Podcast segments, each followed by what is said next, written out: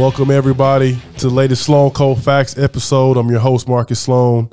Hadn't been in the studio in a while. Been busy doing a lot of different stuff, man, with the family and with my SWAC conference. But in the building today, we have a super special guest.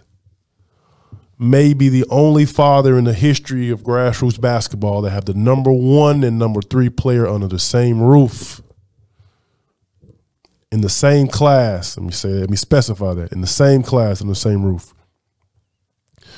His sons are one of the most famous twins, you can say, in basketball.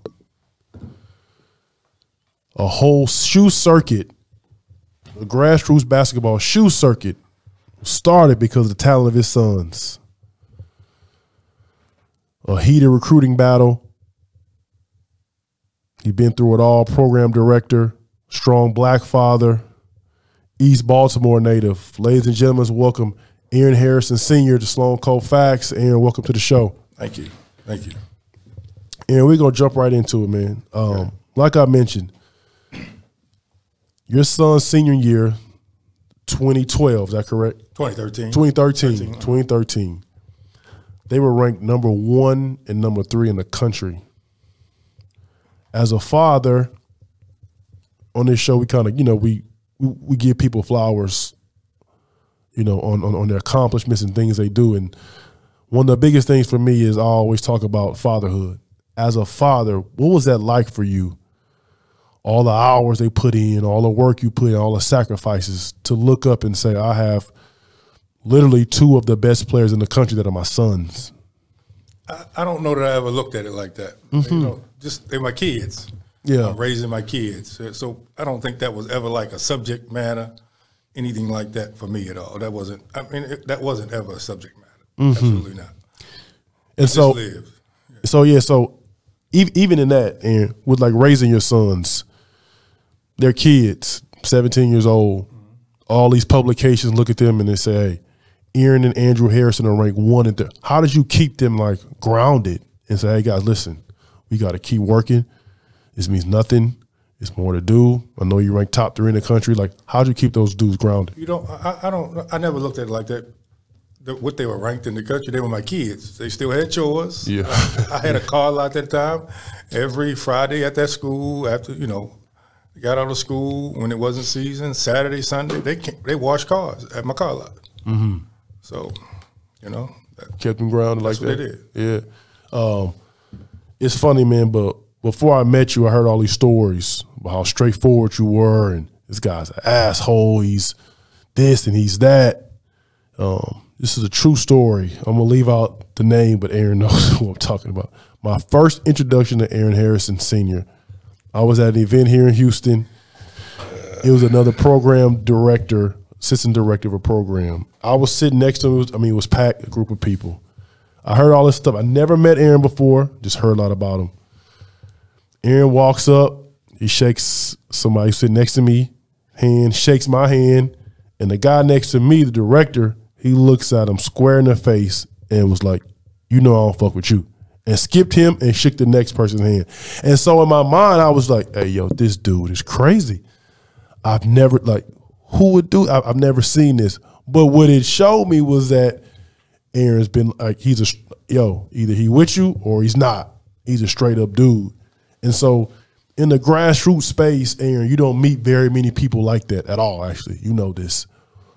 You being like that was that hard for you to navigate, and was it hard for you like to build relationships with like other organizations or, or like how do people perceive you? I mean, people I guess a lot of it is like people sitting beside me. The gentleman you're talking about had done some things when I wasn't around, mm. when my kids and my and my ex-wife was there.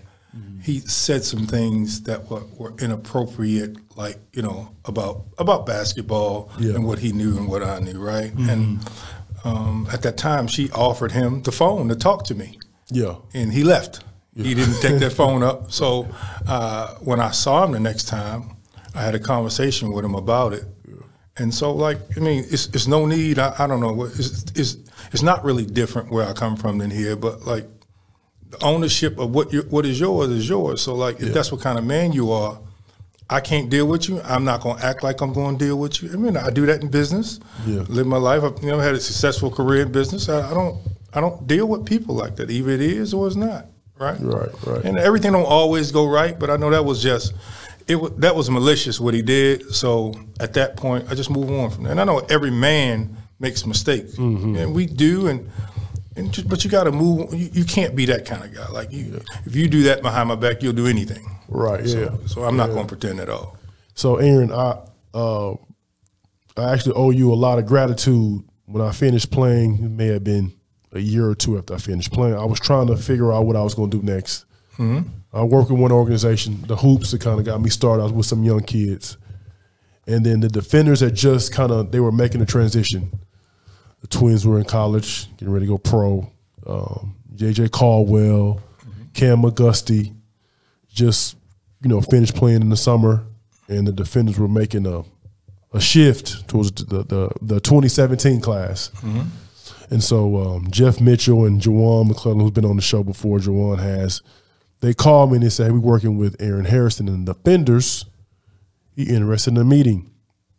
And again, I'll back up. My first introduction to the Houston Defenders, I was playing in Europe. I was home in the summer on the couch watching TV in July. And I turned on ESPN and it was a super showcase. Um, and so I, you know, I played in Super Showcase years ago, and I'm like, let me see what's going on. Like, oh, they got on ESPN now. Then down in Florida at the ESPN deal. I look on the TV, it's a Houston Defender, a team from Houston playing the Houston Defenders. I'm like, oh damn, what's this? Under Armour. I'm watching maybe one second. The very first place I, the very first play I see, I see a kid drive middle and throw a pass. I thought he threw the pass like out of bounds. And a kid comes out of nowhere, grabs it and dunks it backwards, no rim. Boom. Like, damn, these dudes in high school? And I look up, it was the Houston Defenders, and it was Derrick Griffin on a live from Andrew Harrison. And I was like, damn. So I immediately I go look up Houston Defenders. I'm like, oh, it's a big time program. So now getting a call to work with the defenders, I'm like, cool. Like, you know, at the time I was coaching middle school basketball, mm-hmm. AAU. I meet with Aaron. Aaron was like, hey man, like I know you're doing some things in middle school, but I want you to help with the 17U. And so I was like, damn, this dude, you know, I, I barely met him. He gave me an opportunity. And from that opportunity, honestly, kind of changed my traje- tra- trajectory of my, you know, post basketball career. So I want to, you know, say thank you. I appreciate that. But um, the Houston Defender brand is a, is a national brand, obviously, been a national brand. For you, when it first started, did you ever see it or did you ever see the brand get into where it is today? Not really, not really. We were with uh, a different organization. My kids were really small, and you know, as usual, you have money situations Yep. with it. And I started out with a guy named Chris Crawford. Me and Chris just had the kids on the team, and we just, you know, the, the other organization just didn't uh, take care of the money, and we were supposed to go to Disney World. And they, you know, all of a sudden, when the money's supposed to come to go to Disney World, uh, it wasn't there. So me and Chris just went half on to go to Disney World. I mean, I got kids eight years old. You can't tell them, oh yeah, Right, they going yeah. to Disney World. You can't. And then we just, you know, we did pretty good. People thought we weren't going to do well down there. And it was third or fourth grade. Fourth grade, man. They did really well. They came in like eighth place. And We didn't even expect that, right? We had seven kids, Yep. eighth place. So I mean, at that point, you know, we just kept playing. Kids enjoying themselves. We was enjoying ourselves. You know, they was doing it. You know, as it grow, as it got older, uh, it began to prosper because you know, I, I, Chris is definitely credited for us going to play tough competition. Hey man, we need to go here and play them. We need to get better. Go here and play them, and that's what we did. And so out of that, at young ages, we won you know a couple national championships when they were young- when they were young, and then we just kept sticking through it through that. That was that was it for that. And so, Aaron, when in your mind did you did you realize, like, with your own sons, like, I think I got something here? You know, like, you know how it is. You're a director now. These guys or parents or dads will come up to you and think their kid can play, and you take them out of town and they play the the team from Chicago or Baltimore, DC, and you know you gotta tell the parents, hey, we just took your son up here to DC, and he not what you thought. So for you, when did you realize with your own boys, like, I I think we got something here? Well, probably about it was, I would say probably seventh grade. Um, and, and we were in a national tournament. Actually, in seventh grade, eh, we we went to the quarter uh, final four of eighth grade nationals. Okay. And so kids pretty good, and not just them, but the, all the kids around them. Yeah. The success that they were having individually and then as a group, uh, we started, you know, got recognized that way. You know what I mean? And I don't think it was ever about me seeing them do this. Was like, this is what they enjoy doing. This is what they wanted to do. So I'm their father, and I'm going to support them in it. That was pretty much it for that. But hey, at, at some point you look and you say, like, I see my group, I see other groups across the country. Mm-hmm. I see my sons. I think my sons might be at the highest level, but better than much higher than these other kids, right? So, mm-hmm. as a first as a dad, how do you cultivate that and say, okay, look, we've been around the country with some national tournaments, guys. I think we have a chance. Mm-hmm. How do you, as a first as a dad, cultivate that within your own sons? Obviously, you being from East Baltimore, you understand like growing up rough, the competi- the everyday competition. I think a lot of people they don't Miss understand that. that. Miss that, yeah. They they totally miss it. And so you with, with with with your background being from East Baltimore, you having your sons in a Houston suburb, like how do you cultivate that competitive nature between the twins? Well, uh, by being twins, that's something, right? Correct. Yep. And you know, as a father, you don't always do everything right. You you growing and you learning as you have kids. You don't get to get do overs with the same kids, but like just things at home, like they know just just like you said. I had the incident with the guy earlier. Like they know what what to do and what not to do, and how to stand up and be a man, and know what you know what it means to look a man eye to eye and shake his hand. I, I guess they got about 12 years old, and I asked him, son, are you serious? Like 13, 12, 13, seventh grade. Are you serious about this? Do you really want to do this? Yeah. So you tell me this, we're going to push it. Like, I'm going to push where you at. We're going to go to the gym more than you want. We're going to work out more than you want. We're going to do all of those things. And they said, they said to me, let me, Q, is that you? Might be you. I see that's you. Oh. Okay. And, and I, I asked them, were they serious? And they said, yes, they are serious. And so from that point on, we began to take it really serious, probably sixth or seventh grade. So it, the like the the one thing that's like was was phenomenal is that in the sixth grade, Aaron actually dunked the ball. Mm-hmm. So that kind of like changed the course, and you see other kids not even remotely close to that. Yeah. You know, and I, it took Andrew like another year to get up there and do it, but Yeah. in sixth grade, he actually dunked the ball. So Oh, wow. that, that changed the course for him. So the kids go through middle school, they're dominating. Now it's time for high school, obviously getting serious. Who, which organizations approached you about your boys, or was it a whole group you had at the time? Oh, well, I, I think the the understatement is a group. If you look at those kids and what they've Yeah. done on a national level, even mm. past the defenders, you know, the Wesley Iwundu, you know, even you know, Derrick Griffin, you know, Right. freshman of the year in football and basketball. Yeah. That's wacky. Uh, Jonathan Motley, Played in the NBA, went to Baylor. Yeah, Shaquille Cleare, yeah, Christian Sanders. all division. So, the, so you had all these kids in here as freshmen. Yeah, I, I, no, we they were all in middle school with me too. Oh wow! So middle school, you had the Harrison twins, Yes. Jonathan Motley. No, no, middle school. Jonathan didn't come to high school. Okay. Mm-hmm. But I had Shaquille Cleare, Derrick Griffin, uh, and Wesley. and Wesley in middle school. Right. Then you start high school, then you start adding more pieces. Right. So when you guys get to high school, now I'm sure you're getting bombarded, bombarded with all type of phone calls, requests. Mm-hmm. When did you say, you know what, we're gonna stay together? And when did Under Armour approach you? Well, we were we got a we went to I think it was Washington State for a tournament. No, we went to Oregon for a tournament, and I can't even remember the guy's name. He used to work for Nike, but he was the coach at Cal at Cal for a while. Joaquin. He mm-hmm. worked at mm-hmm. Nike at that mm-hmm. time. Joaquin Jones. Joaquin Jones and Joaquin. We was in the seventh grade. He gave us a deal at Nike. He's also Oh wow. we had our own deal at Nike as seventh graders. Mm-hmm. Um, growing up, growing up in the, the, these league individual leagues hadn't started yet, so Right. you could go play in any tournament at that time for any shoe company. Yep. And so we were playing up. We actually won uh, one of the stops of the Nike tournament that you had 15 under, and we was 14, so that was a big deal to him. And um, at that point, um, the people around here, part of the same people, wanted me to throw some kids away. Uh, and then I'll make it. I'll make it simple. They wanted me to get rid of Wesley. Okay, an NBA player. They wanted me to get rid of Wesley. Yep.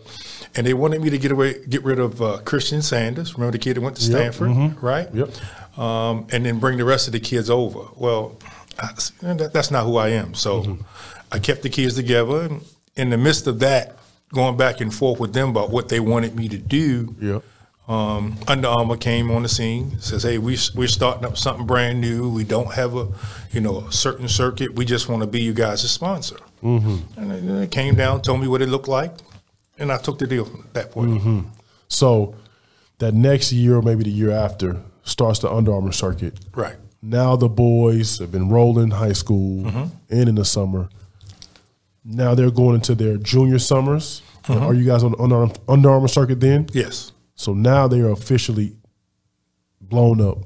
Mm-hmm. Again, as a program director and dad, this is now this is about this is about going to their juniors, the rising juniors, mm-hmm. with the targets on their back. Everybody's so now it's a little bit different for you now. Right. Now you are the big fish in this new pond. What was that like being the big dog on the UA circuit? I mean, it's, it's we played everywhere there, but it's just everybody was trying to trying to get the win, and you, you know, Yeah. it's just like life. You know, you Right. you got to grind to be a winner. Yeah. So I mean, I don't think that was no that wasn't a big deal to us. Yeah. And back here in Houston, what was that like for the boys? Knowing that, okay, now we got our own deal, we're doing something different. We're not going Nike, we're not going Adidas. At the time, you know, it was hoops and I'm sure Rick Nelson, maybe Yuri had now it's this new platform. Right. And you not only again, you're different than the other directors because you're also their dad. Right. So you have full control, Aaron. Like talk about again, because like, you've seen it. When you're not the dad, you don't technically have full control. Right. But when you are the dad mm-hmm. of the best kids with the best group, mm-hmm. no one could like infiltrate that, Right. Because they live with you, right? Well, how did you, again, as a dad and a director, mm-hmm. Like let people know, like, yo, this is our group, this is what we doing, we doing something different, and how did, or how, how was that, I guess, received here in Houston? It's a little. It was. It was a big difference. Um, e- example. Derrick Griffin probably lived at my house for three or four of his younger years life, mm, maybe nine to twelve. You know, um, Wesley had been around since fifth grade. Yeah. right. Yep. Um, Shaq had been around since seventh grade. So I didn't have like parent problems. I, I had outside people going trying to recruit them, but Mm-hmm. those aren't my children, so I couldn't tell them that they couldn't be recruited. Or, but I never had a problem. Never had a com- anybody ever. you None of the parents, they are, right. yeah, yeah. My only ever my only problem with that is, you know, you, you say you don't you want me to throw this kid away at first, and now it comes to his final year, and you want to go tell him what he could get over there with you as opposed over here. Yeah. Um, and so most of those parents knew me because their kids stayed nights at my house for, for, For years, five or yeah. six years. That's kind of Yeah. the difference. And and now five or six years, so they knew what I was and wasn't going to do, and didn't have a really a problem at all. So now your boys dominate the circuit. So now it's it's the summer before their senior year. Again, I'm playing basketball in Europe. Mm-hmm. I don't know you. I don't know the boys, the defenders. I just keep hearing the Harrison twins, and I'm seeing stuff on ESPN. And one day in like April, I look up. I literally I see Richmond, Texas, one number one and number three on ESPN. I hit refresh, Aaron. I'm like, maybe this is Texas but it was the country. So now, and I- I've, I've heard all the stories. They treat you guys like rock stars. The gear people talk about like gear, and you know nowadays people you know talk about oh we got we getting this gear, we getting that, and we getting this in our budget for this and that. And talk about what that was like for you and your in, in, in the Houston Defenders, the boys rising senior summer, spring and summer. Well, as I said, we had, we had a couple of you know really good kids. You know, you uh, as I said, you had Derrick, Motley, Yep. Wesley, Aaron, and Andrew. So all five of those kids had extraordinary amount of offers. Correct. Yep. You know, everything going. Yep. I, I don't even know how to have you understand it. And it wasn't just Under Armour. Nike still sent Oh wow. boatloads of stuff. Adidas still sent boatloads of stuff. Like so, they didn't. They never stopped, and those relationships were still there with them. Mm-hmm. So I mean, people get confused about that now. Hey, if you don't play for Nike, or you know, you have guys around. If you don't do this for Nike, no. Yeah. That what the matters. case. How you put the ball in the hole is what they're concerned about. They, don't, they don't care what kind of shoe you wear. Yeah. They don't care about any of that. Yeah. So th- that's you know, it, it, it was it was different, but for me, it was the only thing I'd ever seen. So I'd never seen anybody before it to know it. You know what I mean? I, I- I'd only seen that, right? Yeah. Um, and now, Aaron, like, so again, that's a good point you made. Did you, were you like talking to other dads or other program directors, or were you just kind of like navigating this deal like on your own, no blueprint, like nobody? You know, you just kind of trying to figure it out on your own, basically. Pretty much. Oh, okay. Pretty much. I mean, if you if if Houston's just a different animal. If you know the program directors, Yeah. if you know what everybody is doing it for their own benefit, they're not, you know, trying to help kids really, right? Yeah. They weren't in it to help me or to, you know, bolster Houston and say Houston basketball can Yeah, be yeah, this, yeah. we can do that. We can, Yeah. you, you can't really do that. Um, and go from there. The, the only the only other program director that I like had conversations with about things like that Mm-hmm. would probably Rick Nelson. Um, I felt like everybody else had their own Agendas. agendas trying to get things done on their own. That was Mm-hmm. And Aaron, even with that, um, the the did the boys ever feel like jealousy, not from within the group, but like outside the group? I don't care about that. If you, ha- you do you know them? Not not. I mean, obviously, I met him and talked to him a couple I don't care about that. Like that's not that's not my personality. That's not their personality. They don't even care about that. Mm-hmm. Yeah. they, they, they got the same friends they got that they hang out with. Yeah, from that basketball team Yep. in second grade. Hmm. Those are those are their friends. yeah. that's who they deal with. That's who they hang out with. You know, yeah, millions of dollars later, this is who they hang out with. They ain't the try. same. Mm-hmm. They ain't try to make no new friends. You know, they ain't. You know, you won't see them out. You know, you know, you know, going crazy. I yeah, mean, yeah, yeah, yeah. you know, you, you, you know, you won't hear, you know, none of, none of that stuff. That's not, that's not who they are. Yeah. They didn't even matter. Their circle was their circle. Right. Uh-huh. Um, the recruiting battle for the twins. Obviously, again, helping other kids is is different. You know, you helping Wesley and helping Christian Sanders, but your kids are two of the best kids in America. Um, again, I'm in Europe and I'm hearing about the recruiting battle for the Harrison twins. Maryland, Kentucky, all the top programs in the country. As a you know, me doing the stuff I do now with the scouting service and stuff, I always hear parents say, I'm gonna let him make the decision. He's a kid, I'm gonna let him make the decision. And I always think in my mind, like, you don't let them make any other decisions, Right. but you won't let him make a decision about what AAU team you're gonna play for or what college you're gonna play for.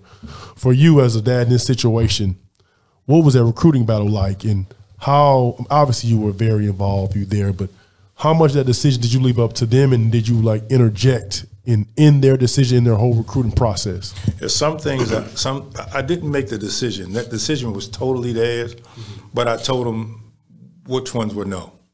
Like mm-hmm. after listening to the pitch, I said, "Son, this is not going to work. So we're not going to do this. Okay, yeah. So this is one that's out." Right. Mm-hmm, mm-hmm. Um, after that, they they made their decision. And so in that obviously it was who were the finalists? Maryland, Kentucky, Baylor, Baylor. I forgot who the other one was. At the end, what because again, from the outside, once I heard about Maryland, Plank, the founder of Under Armour, mm-hmm. is a Maryland grad. Mm-hmm. So I knew the the defenders were on the Under Armour circuit. Right. So I was like, oh wow, Maryland in Turgeon just got the job. Mm-hmm. I was like, wow, Turgeon got the job. He was at A and M. He saw them a lot. The Maryland, the founder of Under Armour is a Maryland grad. They play on the Under Armour circuit. This is a no brainer. Okay. That's what I thought. This is yo, the dad from Baltimore. This is a, a, a no brainer going to Maryland. But at the end, they choose Kentucky and Coach Cal. for you again, I'm, I, I keep bringing this point up as a father. You letting those boys make that decision for sure was a life lesson about responsibilities, about making your own choice, The ownership. ownership. Um, I, I I think that get lost. That gets lost a lot of times in the equation, especially from uh, black fathers, like active ones, present ones in, in, in, in the kids' lives. Them choosing Coach Cal, what came down to that final decision? opportunities, the Mm-hmm. opportunities, and the, the support level. So we're in Texas. Yep. We love football in Texas. Correct. Right? Yep. And so I knew you was going here, so I if, want you to if, go. Yep. If we if we are a football player, Harold Perkins played basketball for me for years. LSU right? star, yeah. um, we'd be on the van. Texas A&M call them. Texas would call them. Yeah. Every LSU. Call, hey, Yeah. we could be on a van ride. And say, How many times did you get that call, Earl? Yeah. I get that call four times a day, Coach. So, so Kentucky is a basketball state. yep. And if you'd been to their game, their senior year in high school, Yep. you would see 300 people in Kentucky shirts at Oh, that wow. game in Richmond, Texas. Oh, wow. From Kentucky. So hold on now. I'm glad you said that. Again, true story. I'm in Chiasso, Switzerland. It's a it's a border town of Italy and Switzerland. I'm watching the game. Kentucky, they're playing Robert Morris actually in the NIT. In, at Rupp, I'm watching the game on the laptop. I'm in Europe. Kentucky's struggling. They pan in the crowd. And I told Aaron this story. It was a big white banner, and at the time, the, it was it was a saying going around the, the country, the world is keep calm, so and so, so and so. right. So they panned the crowd, and there was a banner that said, "Keep calm, the twins are coming." They were not there; like they were still seniors in high school. But when I saw the banner, I was like, "Yo, these this is crazy. These people are anticipating these dudes coming next year. Like BBN, Big Blue Nation, is is different. It's kind of like what you were touching on. Like they have fans in Richmond, Texas, coming to the Travis High School games. It's crazy." Yeah. So, um, with them choosing Kentucky and opportunities, they make an incredible Final Four run. They're was their freshman year in or sophomore year? Right. Freshman or so? Both both years. Oh, both, yeah, both years actually. Again, and then one year was here in Houston. Their s- freshman year, I think. Freshman year, I think. Yeah, Yep. Again, as a father, seeing your kids reach these heights, what was that like for you? You know, like like the the the feeling, man, like this is these kids told me they were serious about the seventh grade, and now we are here. Like we got at the at the, at the peak of college basketball. What was it like for you as, as a dad first? It, I mean, it was it was incredible. Like you, you, Yeah. you can't deny that. Yep. You can't say that you don't want that. You can't deny it at all. It was incredible. Mm-hmm. And with Kentucky, people don't know. We've talked about this also too. Like Big Blue Nation, like when you say opportunities, these people are diehard Kentucky basketball fans. They plan their lives Around it. around Kentucky basketball. It's a true story. I told Aaron this before. I was on a vacation in the pool, and there was a white couple, and we were kind of just talking, and I asked them when they plan on getting married. And they said, well, we're going to have to get married in March after the Kentucky basketball season. And so I thought maybe they had a, a brother on the team. They were a young couple. I said, yo, yo, you guys have a brother on the team or a friend? They're like, no, we're just BBN Nation. And I was like, wait, you guys are planning your wedding around Kentucky basketball schedule? They were like, yeah. Like it was nothing. And so Aaron told me, like, even to this day, like those Kentucky players, like the twins, like they get a good amount of money just signing autographs. It's true, Aaron. They they made an incredible amount of money, like seven days, Just sign autographs. just signing autographs. It's after they were done playing. And yeah, you know, back then there was no NIL, so Right. That was uh, they we seven days, like seven out of ten days, we traveled in uh, Yeah. different towns in Kentucky, and there would be there's nothing to have six seven thousand people in line Just a sign autograph. just get a sign on. And they all paying the sign autographs. Yeah, they all paying to get a signed autograph. Fifty bucks, a, 50, 50, 50 bucks an autograph. Wow. Yeah. So again, like when, when when people talk about Kentucky, I always tell them like it's a different animal. Now, obviously, with NIL, it's changed some things. Right. but it's still an animal. Yeah. So, uh, Aaron, with, with, with, with your sons now, you know, obviously done in a, pros. Um, with the Houston Defenders, you keeping the brand going. Um, what's your motivation, I guess, to to keep the Houston Defenders still rolling? We talking now 12, 13 years after your son graduated. Well, I mean, first of all, I'm helping kids. Mm-hmm. You see some kids. There are a couple kids. We're going to get to Jabari, but there are a mm, couple mm, yes, kids that make the whole thing worth it. Right? Yeah. There's mm-hmm. a couple kids that uh, you see without this opportunity mm-hmm. would be in a rough situation. And I, and I mean, I, I, come from Baltimore, as I said, yep. and I've seen that. I got the friends, got the cousins, got the nephews. You mm-hmm. know, all you know get mixed up in the game, in the street, dead or in jail. And yep. this is just an opportunity for me to ensure that I'm giving back. You know. Yeah. So go from yeah. there. Um, when I when I joined the Defenders, the the kind of the first thing, and it's still what I tell people to this day the first thing I noticed was that when Harrison and the defenders are with you, they're with you, right? So, um, I I I, I noticed that, and so I think kids and parents understand that too, if if if, if they're really invested, right? And so with the defenders also too, um, the Under Armour platform. Mm-hmm. Even especially my first year, we use this tool for recruiting to show parents, to show kids. Under Armour is the only platform that the 15U, 16U, and 17U are in the same building, playing from the same coaches. And so let me kind of paint a picture for the people that don't understand what I mean. Most platforms, most grassroots AAU shoe circuits, the 17U and the 16U typically may be in the same building sometimes. And those are the two age groups where – you know, coaches kind of go watch kids or the media kind of goes there. And so, but the 15s are normally in a separate location, off the beaten path, miles down the road, maybe sometimes in a different city even. But the Under Armour platform, they put all the kids in the same under the same roof.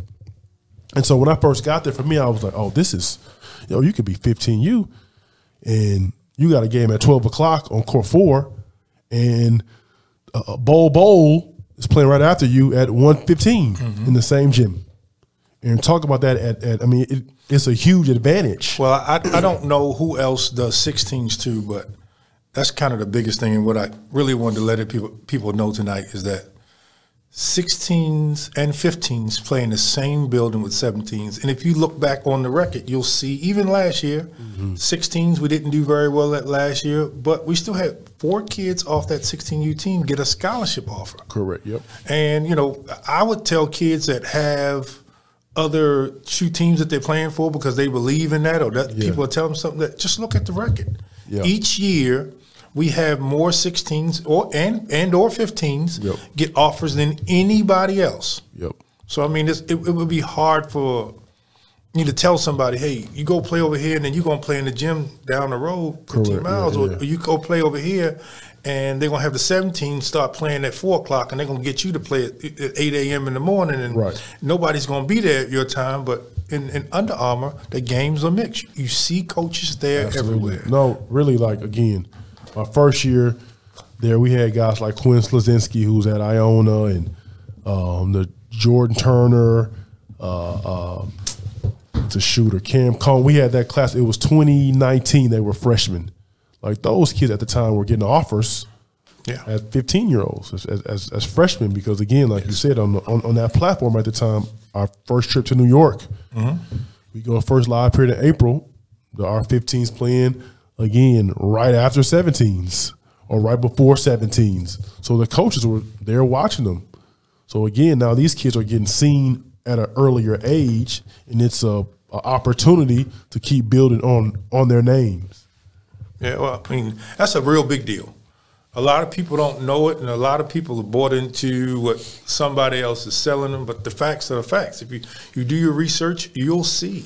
Right. You know, we we and even you know you've probably got rankings all over yep. the place and mm-hmm. everything but if you look at the rankings and what they say um, it doesn't dictate who has a scholarship offer, correct right because uh, uh, just for example, kid Aaron Perez played six Oh, yeah. teams last year. Um, he has like three, four offers. Right? Right, right. And you know, kids that you guys have so far ahead of him have zero. Right. How is that? Why is that? Just because of the opportunity and, and the, ch- the opportunity. Playing in took front- it- yeah, playing in front of the coaches. Took advantage of his opportunity. Absolutely. Um, speaking of taking advantage from the, the, their opportunity, uh, two nights ago, the University of Texas played Baylor in a big game in Austin. They got a brand new arena, uh, arena Moody uh, Coliseum, and uh, it was a kid that plays at UT now, um, Jabari Rice, who born and raised here in Houston, played at Marshall High School. Um, a good player in high school, 6'4", kind of skinny. Um, scored pretty good. Played for a legendary coach at Marshall. He played four years, you know, four summers of basketball, and didn't quite get, you know, what he thought he wanted. And so he wanted to play as an unsigned senior. He started an unsigned senior at another organization. So I saw him at a tournament, and he, like he had like forty one. I went to Aaron. I was like, Aaron, it's a kid, Jabari Rice. And at the time, we just got the defenders. We just got Miller Kopp. He just came aboard. His going to his senior year, and uh, we needed one more piece. We had Morris Udeze, who talk about him too, who's who played it also as an unsigned senior. Was going did a, a post grad year at Sunrise. But we needed one more kind of score. I saw this kid Jabari Rice. He was filling it up. I called and I said, Aaron, I think we got we got a kid that feels a need that we, you know, feels that role. He said, bring him out. So he came out the first practice. He was kind of nervous. You know, again, like when you, the practice, how the defenders practice set up is very intimidating. You know, like we're on the kids from start to finish. We push them. It's tough. It's hard nosed. No fouls being called. It's physical. So he kind of was trying to figure it out. And Aaron told him, he said, "Hey, they brought you here because you they thought you could play. Like, show me you could play." In the second half of practice, he was a monster. He lit it up. And so that sprint, so the rest of that summer, we took him to the first live period in July. I'll never forget. Um, he was in Atlanta. He destroyed Atlanta. So we thought, okay, cool, we really got something. But he was in a situation where academically he wasn't quite on par. Right. So we went to the final event again, Super Showcase in Orlando. We played Boo Williams. I'll never forget this. He must have had like 40, like he went crazy the very first game. He was hitting so many shots like Boo Williams, who, you know, is older now. Like he even, mine, yeah. he even stood up and like was getting on his team. Like somebody guard him. Jabbar hits a shot, run down court, pass Boo Williams on the leg. So I'm like, oh, he's he's going, he, yeah, he's crazy.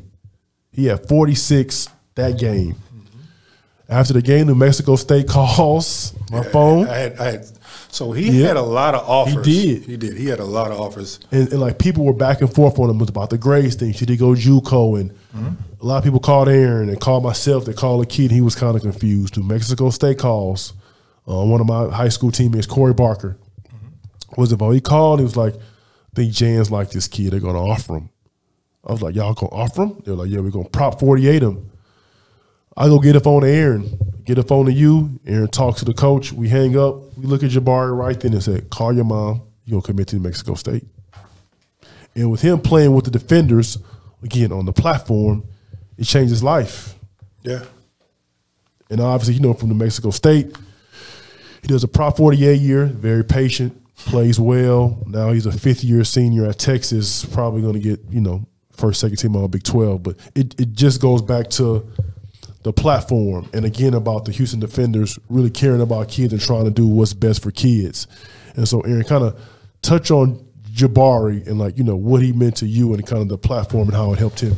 Well, Jabari's a kid. Like you see him struggling. Jabari's a little different. He has younger brothers, so I saw Jabari taking care of his younger brothers, mm-hmm. but trying to figure out life himself. So there are some things that, that Jabari went through at, at times, and got to give a lot of credit to one of my assistants, coach Mike Mike Cat, mm-hmm. formed a relationship with him. Whenever he had a problem, he would pick the phone up and call somebody nine times out of ten, you know, it'd be Cat or me, and he'd tell you know Cat take care of whatever Yeah. he could take care of. Jabari had some things that he had to work through. He had to turn himself into a student. Mm-hmm. Like you, he, if you talk to Jabari now, he's a stand-up young man. Like Correct, he- yep. a young man that you're not worried, you know, worried about. You know he's going to be successful, basketball or not. So that's like that's the most gratifying thing. You see him. We went to see him at his uh, tournament last year, and they won the tournament. And He was all tournament team. And, Mm-hmm. Yeah. right. He came up in the stands, gave us a like incredible kid. Those are the things that I think that the defenders contribute to the world. Like, we make the world a better place just doing that. Yeah, and even kids, you know, like a Peter Bird,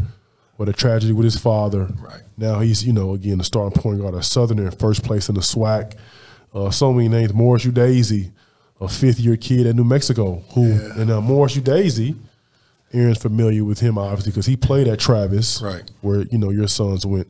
Morris was a young seventeen. He had no offers. And nobody wanted him. Like the nobody wanted him. He he didn't play varsity. I think he played his junior, year, but like, Junior, yep. his junior year. But like before that, he was on the sophomore team. Like he was just on the sophomore team, just floating, trying to figure it out. So um, he worked. Like he worked Yeah. himself into did, it. actually. he worked himself into it. to a player, man. And, and again, um, just being in the practice with with with Morris Udeze, like Aaron said, his going into his senior summer, he had, I mean, nothing really on the table. Nobody really thought about him, but he was a worker. He did work, and so Aaron, you know, he talked with Aaron. Aaron convinced him to play as an unsigned senior. The it's, it's like something clicked. It did. He hadn't been playing basketball very long. Yeah, something clicked within the kid, and that spring, like he took off. Again, we went to New York. I'll never forget this. Moses Brown from New York, the seven footer, went to UCLA. It was a during the live period in April. I mean, obviously everybody was recruiting a seven. Moses Brown seven three. Mm. He was a Mickey D's top thirty player in the country, a big kid. And Morris Udeze at the time was maybe six seven, maybe Yeah. Six, six, six, eight. yeah. So Morris Udeze dominated him in this game. I mean, like dunked him backwards. He dominated him. After that game, his recruiting took off.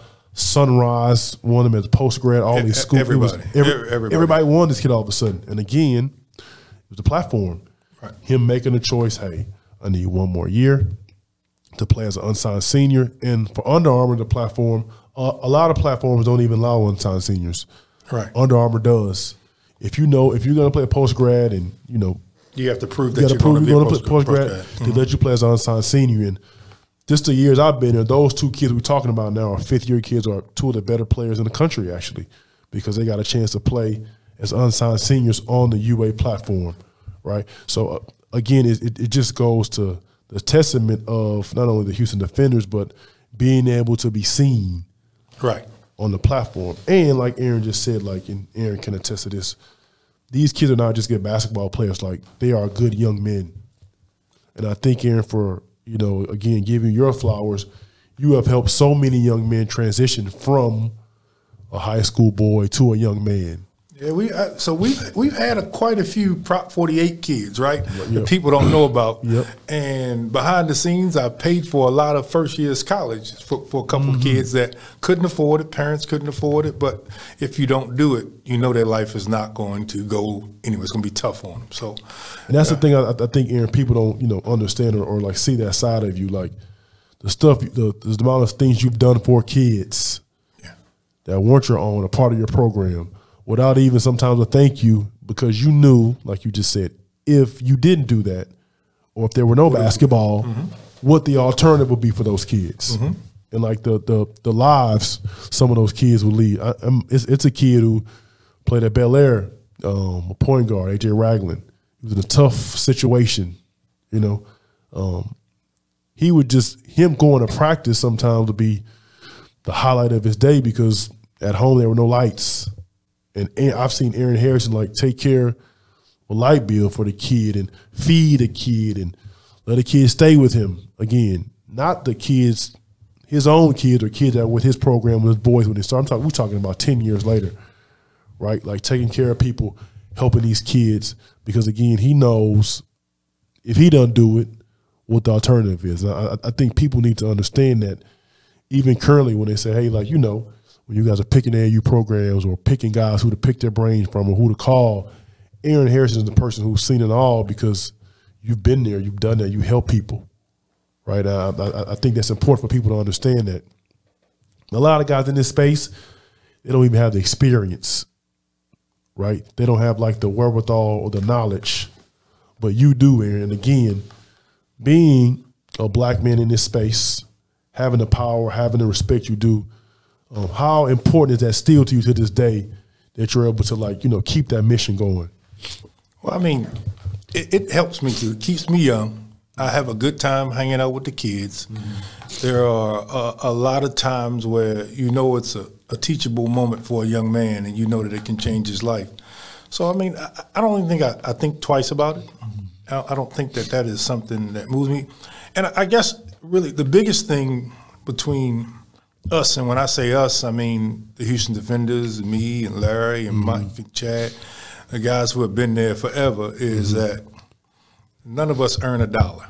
Mm-hmm. Okay, so I don't give them one single dollar, and every one of them works a job and spends money out of their pocket. Yep. Okay, um, Larry. There's a couple kids that Larry just raised. Yeah, like they Larry just they, yeah. they just live at his house, right? Yep, He yep. just feeds them, clothes them, picks them up, take them to school, drop them off. Right. He th- those are his kids, and just to prove it, like there was a kid that wasn't good enough to make it that had been with him forever.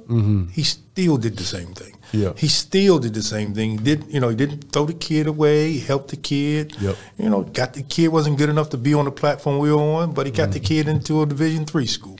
Mm-hmm. Yeah, yeah. So he did all of the things that he was supposed to, and that's what kind of men it is. So for me, every year I spend between twenty to twenty five grand of my own money Mm-hmm. to do this.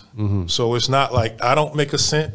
Yep. Um, you know, Mike probably spends, you know, I don't know, equal to me, 10, 20 grand to do this, right? Right. Yep. So it's, it's, it's a little different for us than everybody else. And, and I get everybody else's path. And I'm not knocking anybody else's hustle. That's what they got to do. That's what they do for a living. That's what they do. That's just not for, You're right. for us. Yeah, and, yeah, and yeah. you coach for me. I ain't give you a single penny. Nope. Yep. And, you know, this is an opportunity. This is what you want to do. Let's, let's go. No, uh, uh, again, for me, like I said earlier, it was the opportunity. I never been on the Under Armour circuit. I heard so many things about it.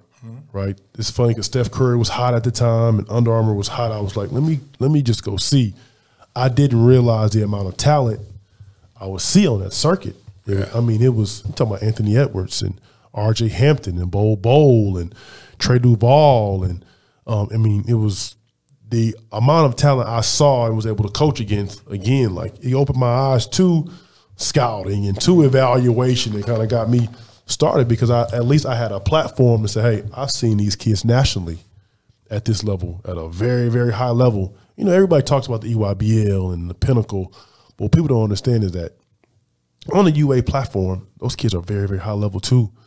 Like you guys, um, again, number one picks in the draft. Right. You know, Anthony Edwards, one of the best players in the NBA. You got Nico Mannion, who was on that circuit for a very long time with Ryan Silver and West Coast Elite. The, the the amount of talent on the UA circuit was incredible, and for me, it kind of, like I said, it it jump started my career because I was able to see so many guys again and all in, in one place. Um, Aaron, for for anyone, any like young dad, even like myself, or young dads trying to navigate the grassroots space who have sons, um, what's some of the advice you would give them as far as like the relationship part with their son? Because I think a lot of times that you've seen it, I've seen it. Um, grassroots basketball, grassroots sports, period, like it's ruined relationships between fathers and sons. Like killed it. That only ruins weak ones. That only ruins.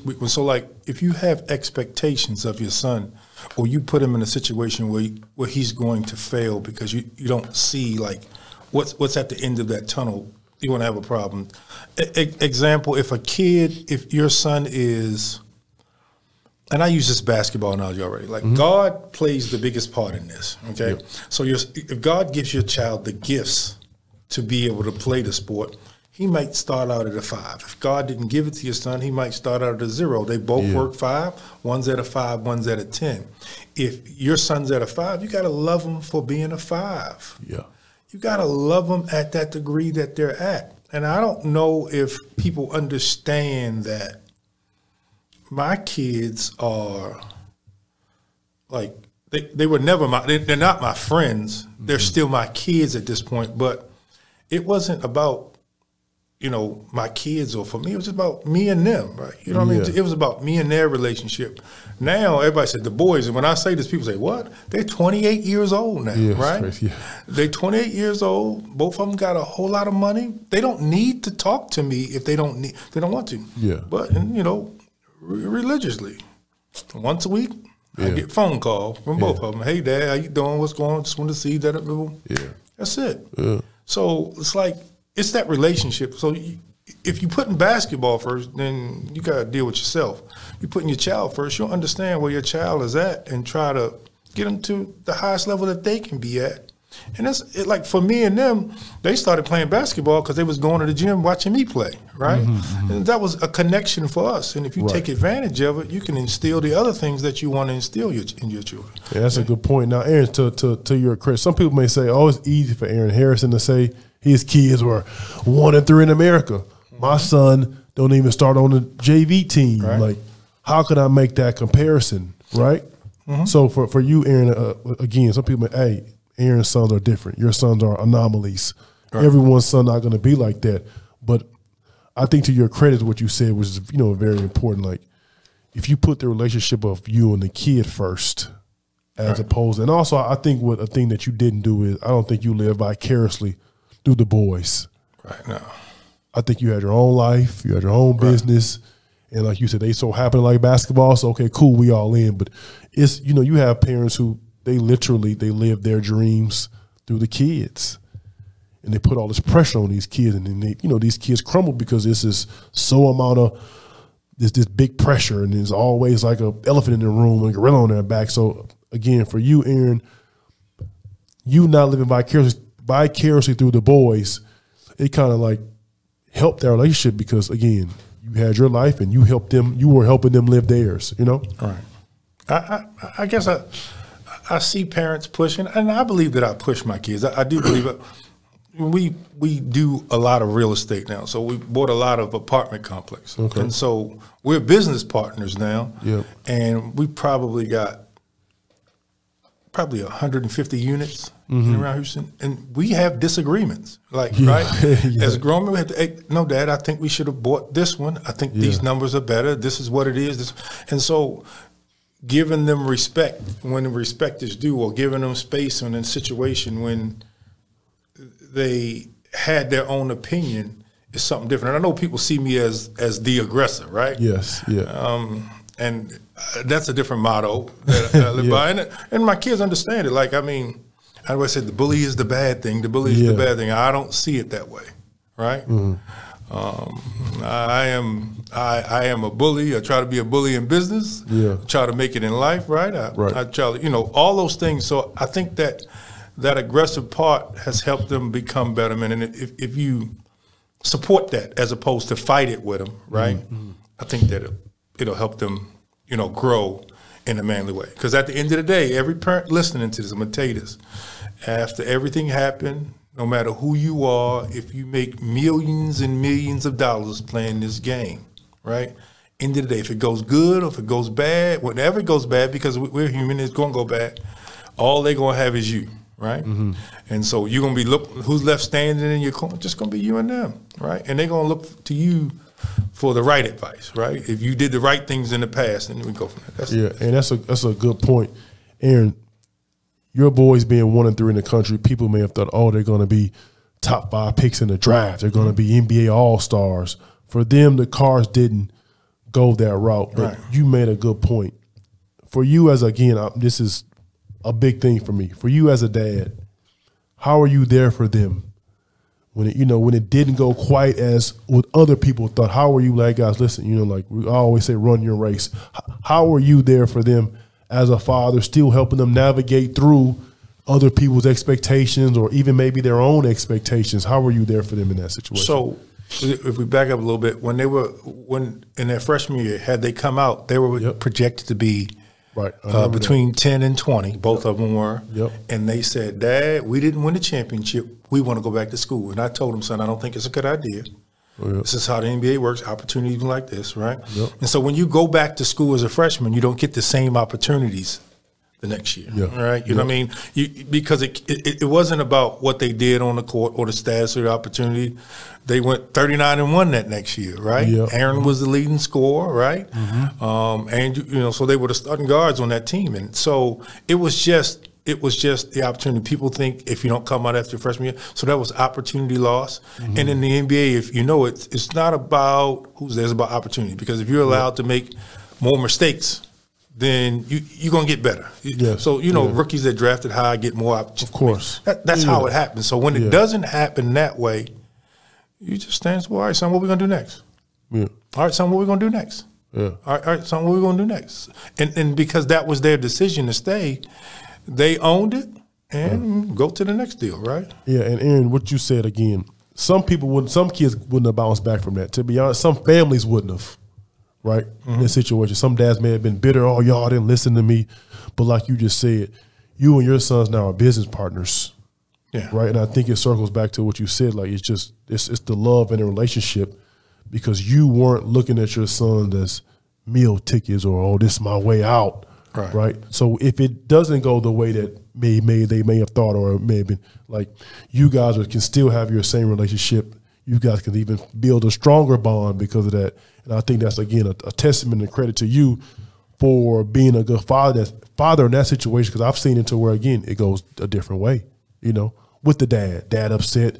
Oh, you, I wish if you'd have listened, he would have done this. And again, now you see at 28 years old, dude don't even want to talk to his dad you know, all because the dad felt a certain type of way because they didn't go how it, you know, in his mind was supposed to go. Right. I, I don't. I don't think so. It's a little different. Even though I, I came up rough, they didn't come up rough. Right, yeah, yeah, they from yeah. Richmond, Texas. House Yeah. was fifty two hundred square feet. Had a pool. They- so they didn't- they don't. They did. They didn't have a poverty situation, right? Yeah, right. So they never looked at it like that, right? Yeah, yeah, yeah. You know, Yeah, yeah, when they turned sixteen, I bought them new cars. So it's- it wasn't a. They didn't have them situ- those situations like that. Like they didn't have. They didn't have none of that. That makes that kind of difference. So because. And I think that plays a part in it, you know. But you know, financial struggle is a real thing in Oh, life. It's- absolutely. It's, a real thing in life. Real families have real struggles, and you know, some of these kids get the opportunity to take care of, you know, family, you know. They've made enough money where they they definitely taking care of their mama. You know, house Yeah. car, they taking Yeah. care of their mama. So, um, it's, it's not a problem for me. Um, Aaron, what would you want people to know about Aaron Harrison um, that they may not know? You mentioned earlier people think you're an aggressor and people think you're a bully. What's one thing you would want people listening to this, watching this, was you know to to to, to know about Aaron Harrison Senior? I, in this space, just, I do this to help kids. Mm-hmm. Absolutely, without a doubt. And to be honest, with you, I enjoy it. It's a blessing, Mm-hmm. you know, to be able to do it and help kids. So. Uh, Aaron, we always in the show. We always um, Come to Under Armour. 16s and 15s, guys, you're on the same platform. That was, that was a big reason for me to come I want to make sure I get that in for I come. Like, Under Armour gives the younger guys an opportunity to shine.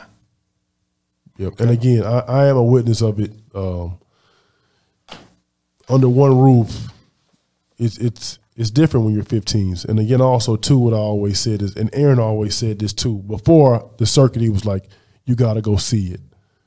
He was like, "Once you see it, you'll understand what we're talking about." And again, even for 15s, once you go on the circuit, on the circuit, and you see Coach Cal or you see Coach Tang and Karate Terry like walking in the gym or sitting down watching you play, like it's different.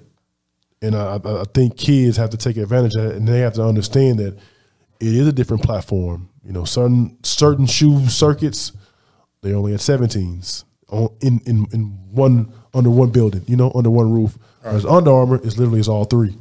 Like I'm talking 15, 16, 17s, all the UA platform, all the teams on the UA platform under one roof is for sure a game changer. Definitely Um, is. And I, I, I think it kind of it even starts the kids' clocks earlier as far as recruiting sometimes because now college coaches get to see a 15U kid live as opposed to having to call me or other you know another evaluator say, hey, you know I didn't get a chance to see that kid in July. How was he? Mm-hmm. Well, on the UA platform, they saw him in July. They saw him in April. You know, so they they they kind of you know They on synergy too. So 15s and 16s are on synergy. Oh, so wow, college okay. coaches have that too. to watch it. Yeah, yeah, There's, a, yeah. there's an opportunity, and, and even I know me and Marcus talked a lot about my my kids. Uh, I I, have, I had a, uh sister that passed away, and I took her two sons in.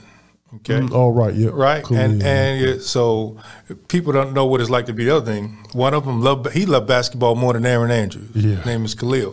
Khalil ended up playing Division three basketball. Mm-hmm. The same thing. So it's you know Hakeem played one year of football, and he ended up getting drafted Yep. by uh, by the Cardinals. He played one year of football, but um, he was just physically gifted. So, Right. but, Yeah, yeah. but Khalil, he worked harder than Aaron Andrew. He, you just got to support him. Same thing. Go from there, and that's Uh, Aaron, how many kids you think in the? I mean, this is probably an estimation. Houston Defender Program received scholarships.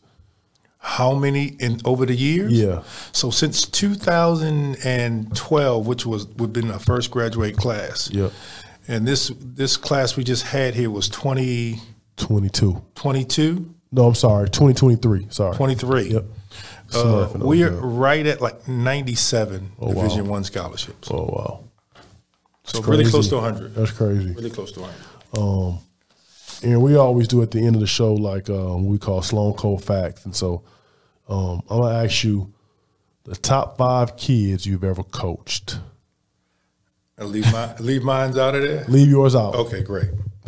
Thank you. Leave yours out. Top five.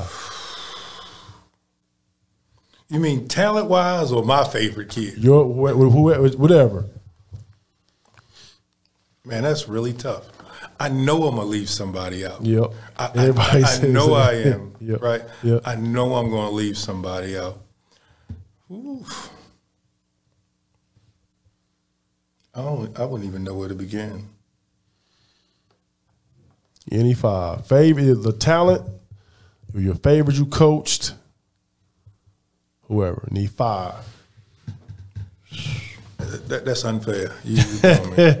There's some kids that I just like that are incredible. I mean, I, I, I don't. I don't have. It's funny, man, because um, uh, Savion Flagg, who played for Defenders last summer, he's in his rookie year in Greece, and so I uh, talked to uh, Savion a lot, and we joked, and I was asking about his coaches in Europe. He was like, "Nobody's tough as Coach Harrison, though."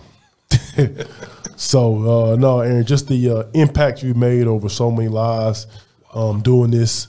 It's incredible, man. Um, again, on this show, we want to give people their flowers and say we appreciate you for what you've done, not just for the city of Houston or for kids to play basketball, but for black young men. Again, you've changed, you know, not just their lives, but their kids' lives. And you talked about guys like Jabari and um, Morris Udeze, uh, Wesley Iwundu. You know, your leadership and your mentorship again changed their family's trajectory, and and we want to say thank you, and we appreciate that, and we thank you for joining us, Sloan Cold Facts. Appreciate having me. Yes, sir. Uh, Aaron, uh, any information about the spring and summer for defenders? Any tryout information? Yeah, you, you, you go to HoustonDefenders.org and sign up for our tryouts. It's February the 19th. okay. As of right now, we're going to be doing it at Lutheran North. Okay. Um, that might change, so make sure you pay attention to the website. Go in there and sign up.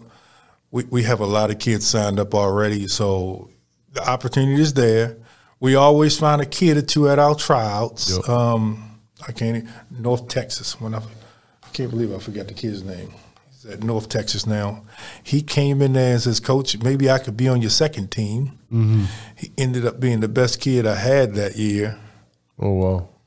Yeah. So again, HoustonDefenders.org is a place you ch- um, you can go to for the um, tryouts, high school levels, right, Aaron?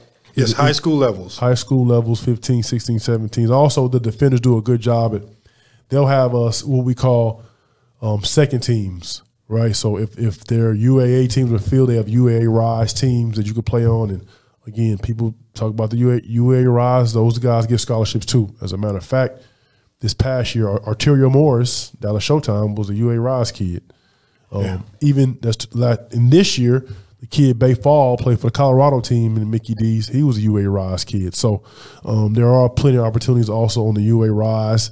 Uh, the defenders will have multiple teams at the high school level. HoustonDefenders.org. Their tryout information February the 19th. Is that, is that a Sunday, Aaron? That's a Sunday. Sunday, February 19th. HoustonDefenders.org. Y'all go to the website. Uh, that's where they're having their high school tryouts.